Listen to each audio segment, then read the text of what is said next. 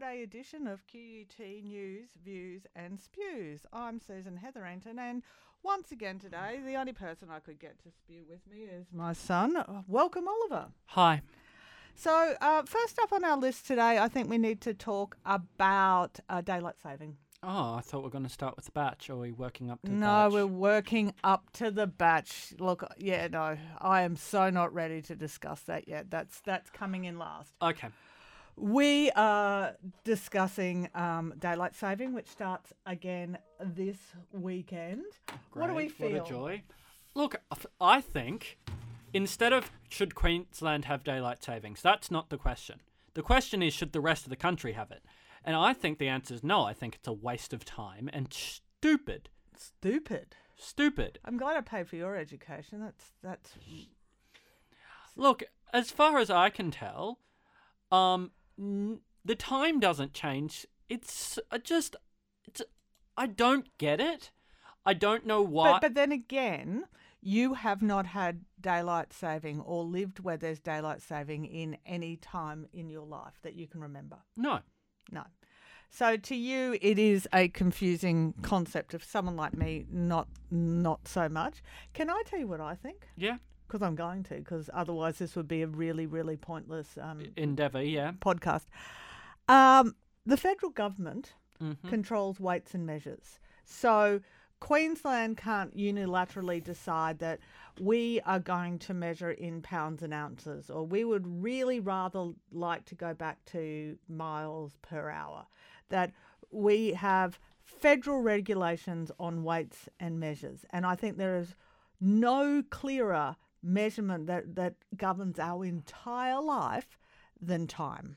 And you think it should be the federal government issue? I think that it should be a federal Oh, issue, and this state border stuff is absolute nonsense. I actually, you know, they say everyone has an opinion on daylight saving.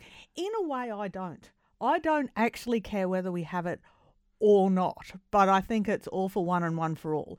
That either we all have it Or we all don't? or we all don't. I and- agree with you on that point. I think Oh, we should all come all. on! You should never agree with me. I'm your mother. No, I agree with you that we should all have it or we should all not. I think this kind of half-half business is bullshit. Uh, We we don't use rude rude words like that on this very family podcast, Oliver. It's a university podcast. What university students? Oh my goodness! All right, okay. Um. Well, the fact of the matter is, I do think it's all or nothing, and I would prefer nothing. But if it has to be all, it has to be all. I think that's more likely. But what about the cows and our curtains? Well, the cows don't care. I think apparently they do. They hmm. get very confused, and we wouldn't want to have confused cows. That would be Or does that mean we get confused milk? We- or we- confused? confused butter and yogurt. I hate confused yogurt. I mean, confused.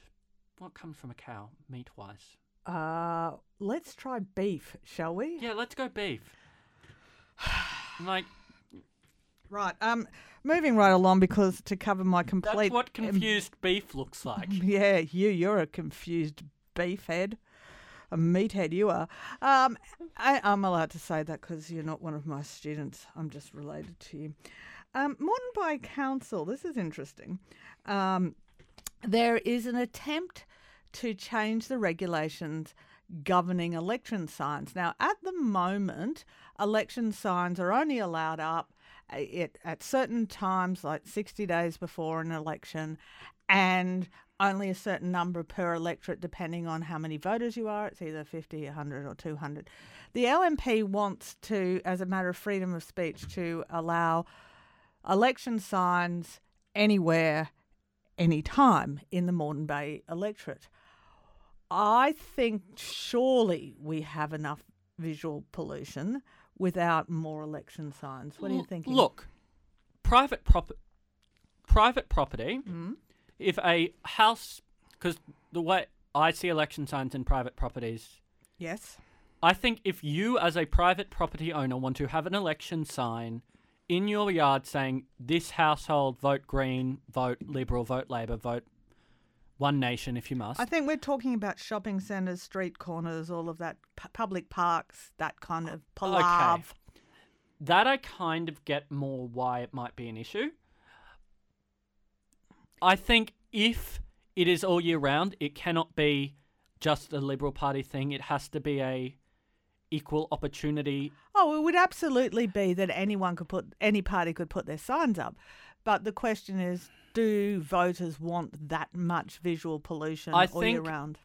I think because you said there were also like you're only allowed a certain amount in a certain degree of space with each other as well. Is that correct? And they want to get rid of that, and Yep. they just. I think, personally, if it's just um all year round, but you're still only allowed the same number, Mm-hmm. I think that might be okay. Or slightly less all year round and then more during an election cycle. I think there is a way of doing it that the Liberals get what they want without overpopulating. I just think, well, firstly, I think that anyone who is convinced to vote for one candidate or another on the basis of seeing a sign needs to go back to democracy school. But the um, the candidates wouldn't be so um, testy about this if they didn't actually believe that it changed hearts and minds and votes. So obviously, the fact that I think that you know this is a pretty poor way of, of getting people to vote for you probably says that I'm a little bit more aware than. I think we are both more aware than most of the population. Mm. Um, I I do recall back in my days working for, as a journalist at the Sunshine Coast Daily how fierce the business of, of election signs become. There were people from parties supposedly taking down each other's campaign signs. There was a case of a a council worker who was sacked for mowing down a candidate's sign. Now he believed because of the rest of the year you weren't allowed signs in public parks. So he went, well, uh, here's an election sign. I'm going to run it over, not realizing that the rules are somehow different for election signs. So that people do get very heated up. Just down the road for us, there's a house that consistently has LNP signs on it, mm. and almost always after they go up by the next morning, they've been defaced. It's it's kind of like a sport. I don't know why you would keep putting them up, knowing that someone's going to put Hitler moustaches on your candidate, and whoever for people who are defacing election signs, be a bit more creative. yeah. Like a Hitler mustache. We've been doing that since 1945. Get with the times. And what?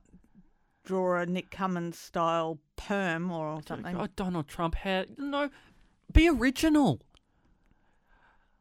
So, so you're actually now going on record saying that defacing signs is okay. That's a really smart move. So that the next sign that has Donald Trump on it, um, the police will be knocking at our door. Excellent work, Oliver. Excellent work. Just saying, a bit of originality is always good. Well, I do say to the students whose work I'm marking, if you can't be right, at least make me laugh. So may- maybe we're kind of on the, the same sta- page. Now, one page that I'm not on is the Opera House uh, sails. Uh, Alan Jones and I, everyone who knows me will not, will be exceedingly surprised about this. Alan Jones and I don't have the same view on what should be allowed on the Opera House sails. Let's listen to a tiny bit of Alan Jones going head to head with the Opera House CEO Louise Herron on his program this morning. Louise, good morning. Good morning, Alan. Louise, people reading the Telegraph newspaper today on the front page will be saying, Who the hell do you think you are? You don't own the Opera House. We own it. We own the Opera House. You don't have a right to fence it off. Okay. So the Opera House is a World Heritage List. Now, hang on. We know all that, Louise. We know that. We just No, don't well, don't give hang us. on just a second. So we have a policy that protects our World Heritage status. Oh, so and they're going to damage it, are they? policy They're going to. da- Is that for land is. policy- Hang on, hang on, hang on, hang on. We know all this stuff, Louise. We own the Opera House. Do you- Now, interviewing 1A, you should have at least um, let her answer the question in case because you have would have no idea from Alan Jones just giving us his hate speech there what this is about is that there is a very expensive horse race in Sydney over the weekend, apparently called Everest, and it is the the biggest prize pool horse race um, in Australia, and. Um, Racing New South Wales would like to light up the sails of the Sydney Opera House to promote this horse race. And the Opera House has said, um, actually, no, that's not the kind of thing that we think it is appropriate to put names in lights. Oliver. Look, I think the Opera House is um, a pal- place of art Yes. And- in culture. and culture, and a horse race. You're lighting it up. You think it's a good idea to light it up for a horse race? Yeah. Yeah, yeah, yeah. Apparently we do, and and that the that this is outrageous, actually a grievous. Who the hell are you, Opera House? Who the hell are you thinking you own the Opera House? Um, the, cus- opera. the custodians of it, possibly. Yeah, The people whose job it is and to I maintain think that standards, perhaps, Alan. Maybe. Yeah, yeah. Look, I don't know about Alan Jones. This is probably one of his le- lesser offensive. He didn't say the N word. He. Well, not in the bit that we played. What did he say it again? Oh, I don't know. He, he probably couldn't see the the N in the in the um haystack or wherever he was Sorry, looking. I just bumped the mic. Um, Oh, look, yeah, Alan Jones is. A, I, I actually, in some ways, think that this is a, a new level in ridiculousness. That if you truly can't see, if you truly can't see, with all of the the talk we've had about problem gambling and betting and and so on, that maybe just maybe putting promoting a horse race on the one of the great symbols of Australia. Uh, I don't know where your brain is. In fact, Alan, you're right. But it shouldn't have been the Opera House. It really should have been Uluru. I, I think I think that would be quite oh, yes, appropriate. Uluru, um, Great Barrier Reef. You know, do a. oh, at least you know Uluru. It, it's it's a sacred symbol. Who in hell do the Indigenous people think they are? For, I know. for owning Uluru. Seriously, Alan, just take your head out of whichever bit of your anatomy it is. Whoever Stuffed up. else's. possibly. We won't go there. Um, and get a grip. No, it is not appropriate. And and who the hell do you think you are to decide on what public standards and sensibilities are? I agree. Can we go to the batch? Here we go. Apparently, eventually, or that not. you just playing a GIF. I'm just playing a GIF and not much is coming out of that. Well, who would have thought? Okay. Um, uh, we, we're not getting any news from The Bachelor. We're going to have to tell people what happened. Go on, Oliver. Oliver. He chose no one. Yeah. He chose absolutely no one after however many weeks. The Bachelor told the women that he has been um, courting that um, really he didn't like either of them. That's not what he said. Yes, it is. That is creating a picture that was not what happened. This his words were, "When I say I love someone, I want to mean it a hundred percent, and right now I don't feel that for either of you." And he said that to both of them, and honestly, I think that's the right thing to do because he could have said yes to one of them. Yes, let's go. Let's have a quick route. Oliver, could you please not? Standards. Standards. Okay, I'm going to play this one now. Perhaps. Welcome to Ireland. Yeah, so this is an ad about It's not just something we say when you over the top arrive. that. La, la, ad, The warmth of an Irish it on the welcome stays with you long after you Uh, leave. So, welcome to Ireland. I have something I need to tell you. What? It's almost laughable. What? You didn't pick me either. You picked nobody. Are you kidding me? I'm laughing, but it's Are you kidding me? no.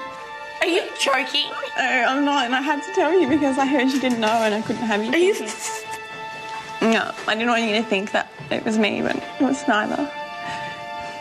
Are you joking?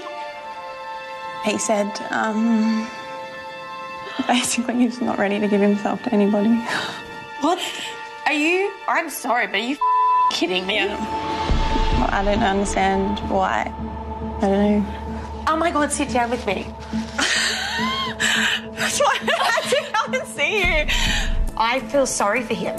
I feel sorry for him too. I, I feel really, honestly feel- he's obviously in a really lost place. Okay, so Nick Cummins, the honey badger, is lost. Who will Nick choose? That for sure or uncertain. I think you're being very harsh. He could, as I said, he could have chosen someone. But he was honest enough with himself to say, I'm not, I don't feel it for either of you. Actually, that's not what he said. That's part of what he said. But he told Brittany, right, that the timelines were wrong. That the timelines. That was before the final speech. That was not the final speech. And people are, the final speech was the, I, when I say I love someone, I want to mean it 100%. And I could say it to you, but I wouldn't mean it. But when push came to shove, he went on a show saying that he wanted to find the love of his life. and that he, he, found was it ready. with Brooke. Well, hello. He should have had the honesty to to go after her and and there would have been contracts up to the wazoo. I don't blame him. I, I, I. This is the realest Bachelor finale I have ever seen. no. I, I think the public humiliation of those women was unforgivable. I- I, mean, I- what what the hell Brittany was doing wearing a wedding dress is a Oh, little look, bit beyond me. But What, anyway, she shouldn't. Yes, it did look like a wedding dress, and it was very very nice wedding dress. it Mine. a very white wedding dress. nice day for a white wedding. Um, no, look, television is television, and when you sign up for reality TV, you kind of know what you're signing up for. But I don't think that allows you to deliberately go and humiliate people and break their hearts. I don't think he was doing it deliberately. I think he went on with every intention of meeting that person. I think when he got to the end of it, however, he didn't feel it. And I think he did the right thing by being honest and going, I I don't feel it because he could have picked one of them, maybe had a bit of fun, and then in a couple of weeks dumped them. I think there was a lot of fun going on. No. Ra- uh, well, The mm, producers have talked about that they do not let them do they don't know, allow that much fun, but there's fun happening. they, they kiss. Yes, they kiss. But they don't go further than that. They don't allow it to go further than that. Producers are on the record saying that. How many of these are we going to see in Paradise? Or All of them. I've certainly, been certainly saying- the last four. So, so if Brooke wants to go, she'll be 100% invited. If Britt wants to go, she'll 100% be invited. All four of them will be invited. Cassie, Oh, Cassie will be great television. Oh, glad rap, Miss Klinger. Yeah, mm, I think that's a bit harsh. Oh, hello. So, so uh, we can uh, can't attack the women, but it's okay. But you know, I, honey I don't, is I o- don't think limits. it's fair to attack any of them. I 100% don't think. Treat the show with respect. Oh, Buy into the process. drink the Kool Aid along with the cocktails. Uh, that is enough for this for this week. I need to go home and, and sob into my bachelor pillow, my blow up Nick But- Cummins doll or something. Yes, But we're But- back with Bachelorette Lorette next week. bring it on. And until next week, thank you for spewing. I'm very happy to spew. Uh, we'll see you all soon. Bye bye.